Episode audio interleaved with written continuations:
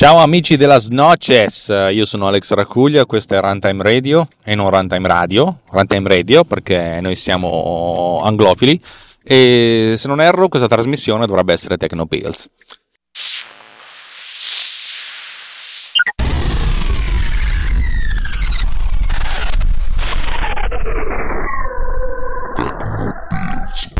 Ci ho messo circa un quarto d'ora a decidermi di prendere in mano questo telefono perché, perché, stavo andando in ufficio come al solito, in ritardo stamattina tra l'altro. Non sapevo di cosa parlare, volevo parlare di qualcosa ma non, non ce l'avevo in testa. E poi l'illuminazione. L'illuminazione per una puntata che secondo me sarà molto, molto lunga da parte mia per registrarla perché credo che avrò un sacco di cose da dire oppure magari dopo tre minuti ho finito per cui non lo so. Come al solito vi lascio nell'incertezza perché l'incertezza è il mio pane quotidiano. È difficile pensare a, a, quello di cui voglio parlare oggi, perché è una di quelle cose più delicate e anche di quelle cose che io capisco meno, perché se le capissi un po' di più, probabilmente non sarei qui a cercare di sviluppare delle piccole applicazioni, ma sarei su una montagna di soldi a contare gli stessi. Ma siccome così non è, porto alla vostra conoscenza la mia di conoscenza, la mia esperienza, per quanto limitata può essere di spunto per qualcun altro. La domanda che mi faccio spesso è quanto faccio pagare queste applicazioni? Cioè, quanto le farò pagare una volta che usciranno? A oggi, Pod Cleaner 1.0, in realtà sono arrivati alla 1.3.4, costa 4,99$ sul sito podcleaner.com. La cosa interessante è che la maggior parte delle persone che l'ha comprata, e non sono tantissime, l'ha pagata senza nemmeno provarla. Cioè, l'ha comprata così.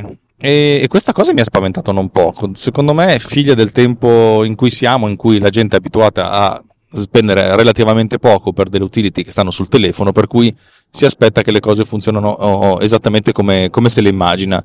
Ho dovuto restituire due volte i, soldi della, dell'acquisto perché c'erano persone, uno che l'ha comprata per PC e quando le avevo scritto che la versione PC era stata discontinuata e un altro che mi ha detto che secondo lui non funzionava sufficientemente bene, eh, va bene, ci sta. La maggior parte della gente se l'è, se l'è tenuta, al massimo mi hanno scritto chiedendomi delle informazioni su come si utilizzava. Oh, va benissimo.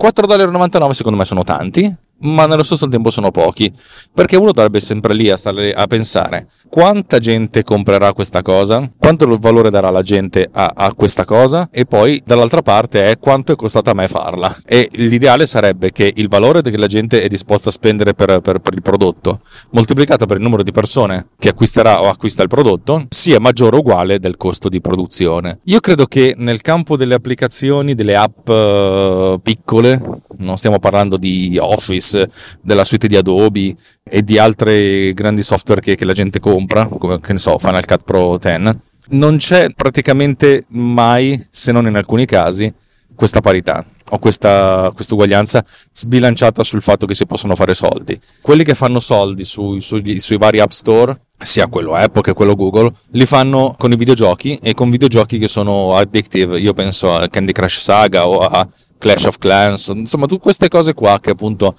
hanno grandissimi investimenti dal punto di vista dello, dello sviluppo, altrettanto grandi investimenti se non di più dal punto di vista della promozione e un mercato di massa, una massa di giocatori nell'ordine dei, delle decine, se non delle centinaia di milioni di persone. È un mercato che, fa, che sta a sé e di conseguenza vive, vive, del, vive di se stesso e funziona piuttosto bene.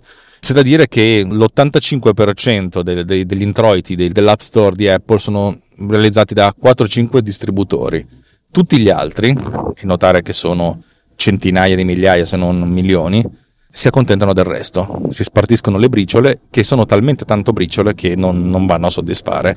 Cioè non conosco direttamente persone che si guadagnano da vivere con la vendita diretta di applicazioni. Conosco alcuni che fanno dei podcast che fanno questa cosa e anche loro lottano continuamente. Lo fanno guadagnandosi da vivere magari e non diventando fottutamente ricchi, cosa che credo che ognuno di noi vorrebbe. Ed è una cosa molto delicata. Tutti quelli che io conosco e che fanno soldi nello sviluppo di applicazioni non lo fanno vendendole direttamente, ma sviluppando applicazioni conto terzi l'azienda per cui, per cui, lavoro ha due rami, una che si occupa di produzione video e l'altra che si occupa di sviluppo di, di software e buona parte del fronte dello sviluppo del software e del fatturato deriva dal fatto che sviluppiamo applicazioni, app per conto di altri, che poi le possono vendere direttamente, ma nella maggior parte dei casi mm, non le vendono, ma le utilizzano come strumento o di marketing o di formazione anche interna.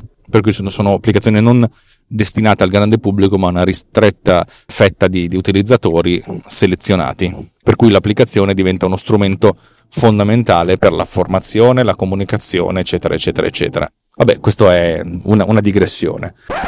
Qual è il modello di business che si può adattare a una persona come me che intende vendere delle applicazioni, nel senso direttamente. Ci sono diversi modi, ci sono diversi modelli. Il modello che si è seguito fino a due o tre anni fa era il modello più semplice, nel senso compri l'applicazione e paghi upfront, cioè nel senso te la, te la paghi, un dollaro, due dollari, cinque dollari, quello che è, però la paghi direttamente. Le cose sono cambiate perché questo era un mercato che non era sostenibile. Non è stato sostenibile per un'azienda enorme come Adobe, che secondo me un po' ci ha marciato, e non è sostenibile tantomeno per, per i piccoli. I piccoli dicono se io faccio un'applicazione che vendo a 3 dollari, 4 dollari, 5 dollari e poi questa applicazione viene usata per 5 anni, fondamentalmente non, non ci ho guadagnato niente. Ed è il motivo per cui molti sviluppatori di applicazioni a un certo punto, invece di continuare a rilasciare aggiornamenti, cambiavano proprio versione, nel senso dicevano dopo 2-3 anni la versione è cambiata, ci abbiamo riscritto tutto, abbiamo rifatto tutto, dobbiamo rifarvela pagare. Questa cosa ha fatto imbestialire molti. Dal mio punto di vista, pagare 5 dollari per un'applicazione che tu usi tutti i giorni, ogni tre anni, ci può stare. Il, il, il, vero problema è quello della sostenibilità. È ovvio che se sviluppi un'applicazione usata da un milione di persone e ognuna di queste persone ti paga un dollaro, eh, anche tolti il 30% di, di, di incassi che vanno a Apple, e boh, le tasse che devi pagare, che sono l'altro l'altro 50% ti rimangono in tasca 35 mila dollari, 25 mila euro, che se lo fai non per lavoro ma come secondo lavoro sono una gran bella somma, magari spalmati nell'arco di due anni, tre anni, cominciano a diventare un po' pochi. Capite che non è veramente redditizio sviluppare applicazioni e vendersele in proprio.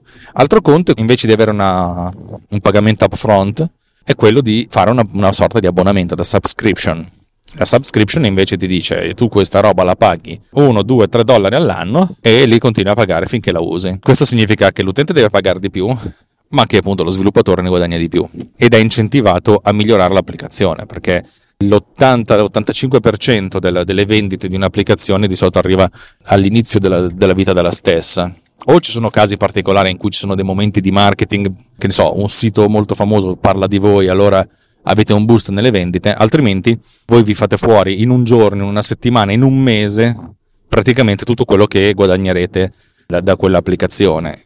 E a questo punto chi ve lo fa fare di, di, investire altro tempo, altro denaro per quel 15% in più, quando poi magari quell'85% non è stato comunque sufficiente a ripagarvi? Per cui io capisco perfettamente il modello delle subscription, è una rottura di scatole, anche perché la gente soprattutto noi stessi non siamo più abituati a pagare le subscription se non per servizi in abbonamento dove però si parla del servizio.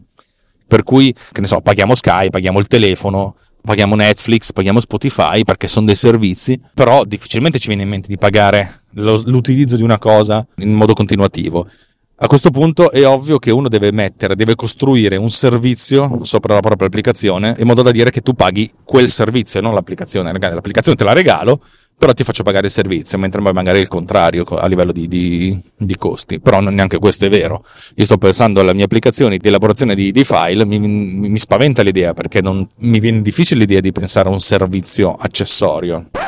Una delle alternative che, che, si fa è quella di regalarle le applicazioni, cioè tu fondamentalmente sviluppi un'applicazione e invece di farla pagare e di guadagnarci 100 euro, 200 euro, dici ma fanculo, tanto ci ho speso 1000 euro uomo, che sarebbero, che ne so, 10.000 eh, euro, 15.000 euro, guadagnarci 100-200 euro non mi cambia niente, la regalo e così ho un bacino d'utenza, d'utenza molto più grande e vi faccio pubblicità. Non è una cazzata questa per certi versi. Alternativa è quella di avere un bacino d'utenza di centinaia di migliaia di persone e a questo punto far sì che l'utilizzo dei dati che queste persone mettono a vostra disposizione in cambio dell'utilizzo gratuito dell'applicazione possono avere un sorta di valore.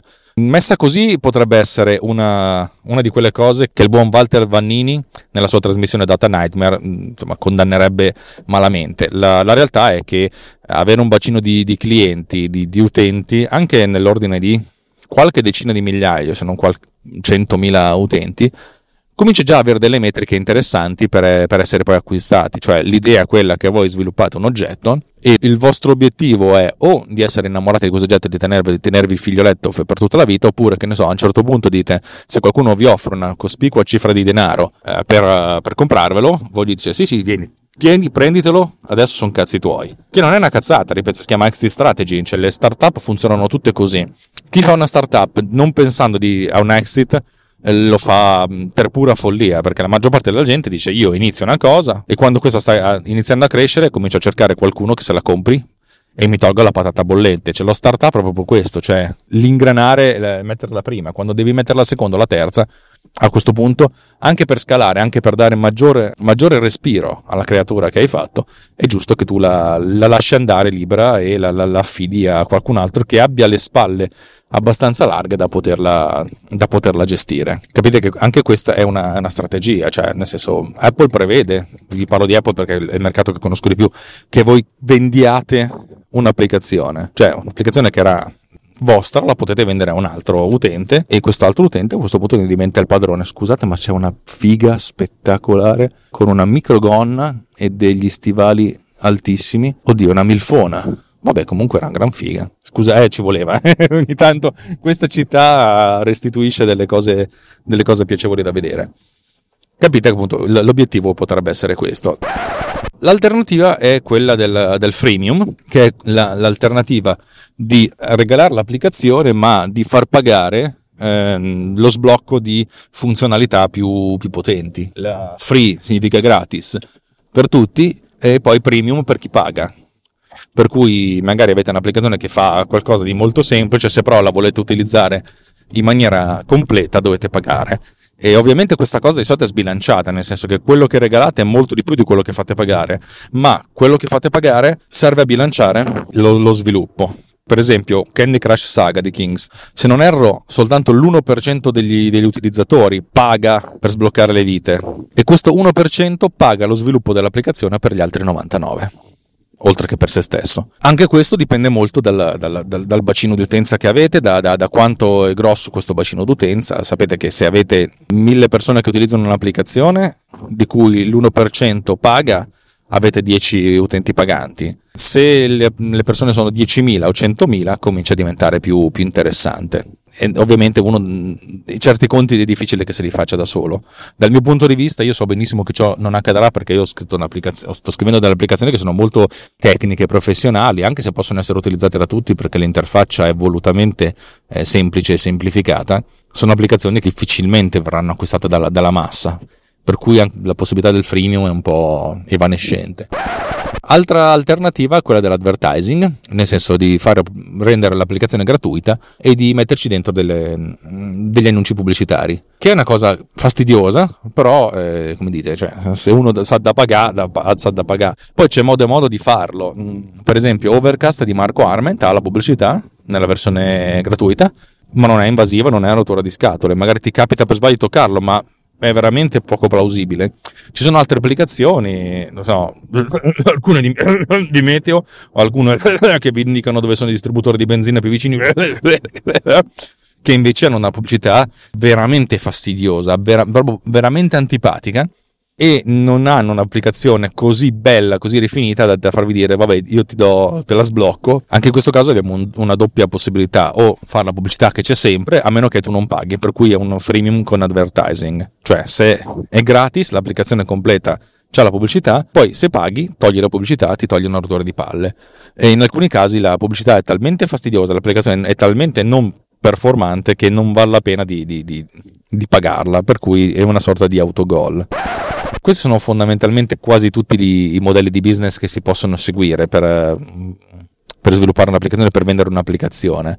O uno ha un'autostima della Madonna e allora dice sì sì ma questa applicazione spaccherà il culo ai passeri per cui ne venderò un sacco, ma è una cosa che io mh, ho imparato a mie spese in altri mercati che non insomma diciamo uno dovrebbe sempre porsi nell'ottica del, del, del, dello scenario peggiore e poi peggiorarlo ancora perché è sempre peggio di così e, ehm, perché deve avere le, la, il buon senso di capire anche quali sono i, suoi, i propri limiti dal punto di vista della comunicazione. Spesso e volentieri uno dovrebbe occuparsi dello sviluppo e un'altra persona, un'altra entità, un altro essere umano dovrebbe occuparsi della comunicazione e del marketing perché si, si tratta di due cose, di due ambiti talmente diversi e cer- per certi versi sono anche contrapposti tra loro, per cui quello che è importante per uno non è importante per l'altro.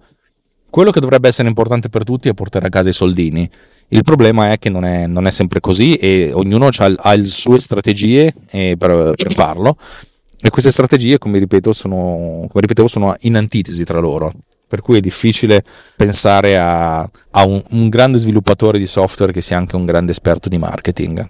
Poi magari ci sono, però si tratta essenzialmente di pochi isolati casi rarissimi casi di, di genialità. Bene, insomma, a questo punto mi piacerebbe potervi dire cosa farò io e io non, non, ne ho la più pallida idea. Io credo di aver sviluppato queste applicazioni con l'idea della vendita upfront, anche se alcuni miei consiglieri mi stanno dicendo che potresti anche farli pagare all'anno, anche perché se uno utilizza queste applicazioni è perché vuole farle in maniera continuativa. Sì, dal mio punto di vista io devo trovare il modo di, di giustificare questa cosa. Potrei giustificarla col servizio, che ne so, per esempio con l'hosting eh, di file, magari utilizzando una struttura come Backblaze, in alternativa ad Amazon S3, per dire uno di questi servizi di storage che consentono di mettere delle risorse. Ci devo pensare, non, non ci ho ancora pensato e fino adesso, cioè ci sto pensando, ma non sono ancora riuscito a trovare una, una giusta quadratura del cerchio, cerchio che non si quadra mai, per cui non ho, non ho una grande risposta, ho tante domande che ho voluto mettervi, ho voluto farvi sentire. Per vari motivi, anche uno dei motivi vari è che sto finendo le puntate che ho registrato, per cui volevo registrarne un'altra, e anche perché Registrare una puntata significa che poi la, la, monto e l'utilizzo della mia applicazione Progetto Randy per, per, montarla diventa sempre più divertente per certi versi. L'altro giorno ho cambiato la struttura dati di Randy, il che significa che ho perso tutte le registrazioni precedenti, non che le ho perse, ma ho perso i progetti. Tutte le registrazioni precedenti sono state salvate e esportate, per cui sono già, sono già state caricate sul, sul server in modo da essere distribuite però ripeto quelle precedenti le ho, perse però ho aggiunto delle funzionalità e l'abbiamo visto la, probabilmente qualche puntata fa quando ascolterete questa puntata che adesso le applicazioni hanno, possono avere anche l'immagine il che significa che è molto figo questa cosa qua. Sto ancora lavorando eh, lottando con i denti per, la, per il chapter marker cioè la possibilità di aggiungere dei, dei capitoli al file mp3 del podcast non ho ancora capito come si fa, cioè nel senso non ho ancora trovato un, un modo per farlo io, senza utilizzare applicazioni di, di, terze parti, perché è quello che non voglio fare, cioè voglio farlo io, visto che devo venderla sta roba.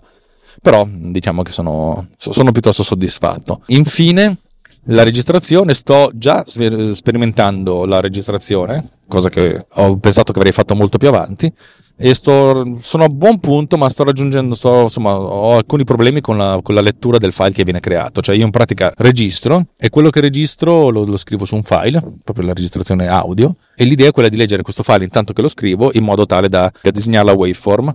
E questa cosa non mi sta funzionando tanto bene, mm, al punto tale che potrei anche pensare di cambiare radicalmente strategia e pensare a un'altra cosa. Però vabbè, sono cose che mi tengo per me, sono affari miei. Bene, prima di andare via vi ricordo, vi ricordo che sto per andare addosso un'altra macchina. Vi ricordo che Runtime Radio è un'associazione senza scopo di lupo, anzi, anzi con scopo di, di stare male, da, tanti soldi ci mettiamo dentro, per cui se, se avete voglia di contribuire, di, di, darci un, di offrirci un caffè virtuale, noi non prenderemo il caffè ma eh, faremo semplicemente tesoro dell'eurino che ci, che ci date una volta al mese, in modo tale da, mm, da poter sostenere le spese di, di, di sviluppo del, della, dell'infrastruttura e dell'infrastruttura stessa. Eh, noi saremo molto lieti. Se andate sul sito runtimeradio.it, runtimeradio.it, cercate la campagna di crowdfunding anch'io, capite, insomma, vedete se, se, se, potete farlo. Se avete voglia, bene, se non ci avete voglia, mm, siete meno simpatici, ma vi voglio bene lo stesso. Ah, giusto, questo, questo indica l'ultimo modello di business, il, dove, il donationware. Il donationware è molto semplice, fate una cosa, la regalate e vi chiedete dei soldi alla gente così, come, come elemosina. E se la gente, se fate una cosa bellissima e se siete molto simpatici, cosa che probabilmente Tecnopills non è, e sottoscritto neppure, la gente vi, vi, vi, vi ricompensa. Bene, da Alex Racuglia per Runtime Radio su Tecnopills è tutto, vi do appuntamento alla prossima puntata. Ciao bellissimi, amici della noce!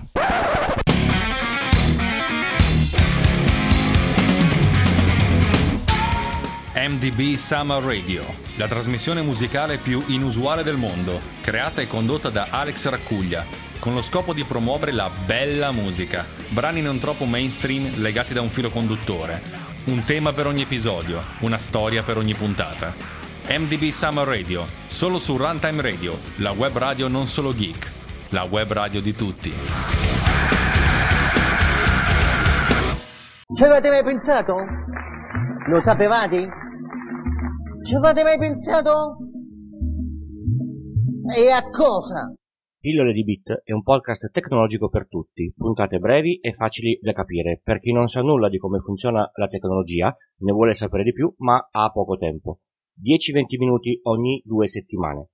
Ogni puntata un argomento nuovo e se, se vi interessa mi trovate su iTunes oppure sul sito www.pilloledibit con il punto prima dell'it. Vi aspetto, ciao!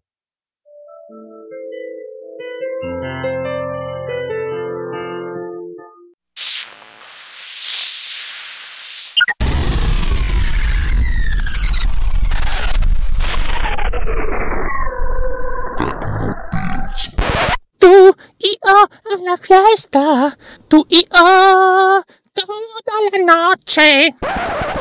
This podcast has been produced with Pod Cleaner.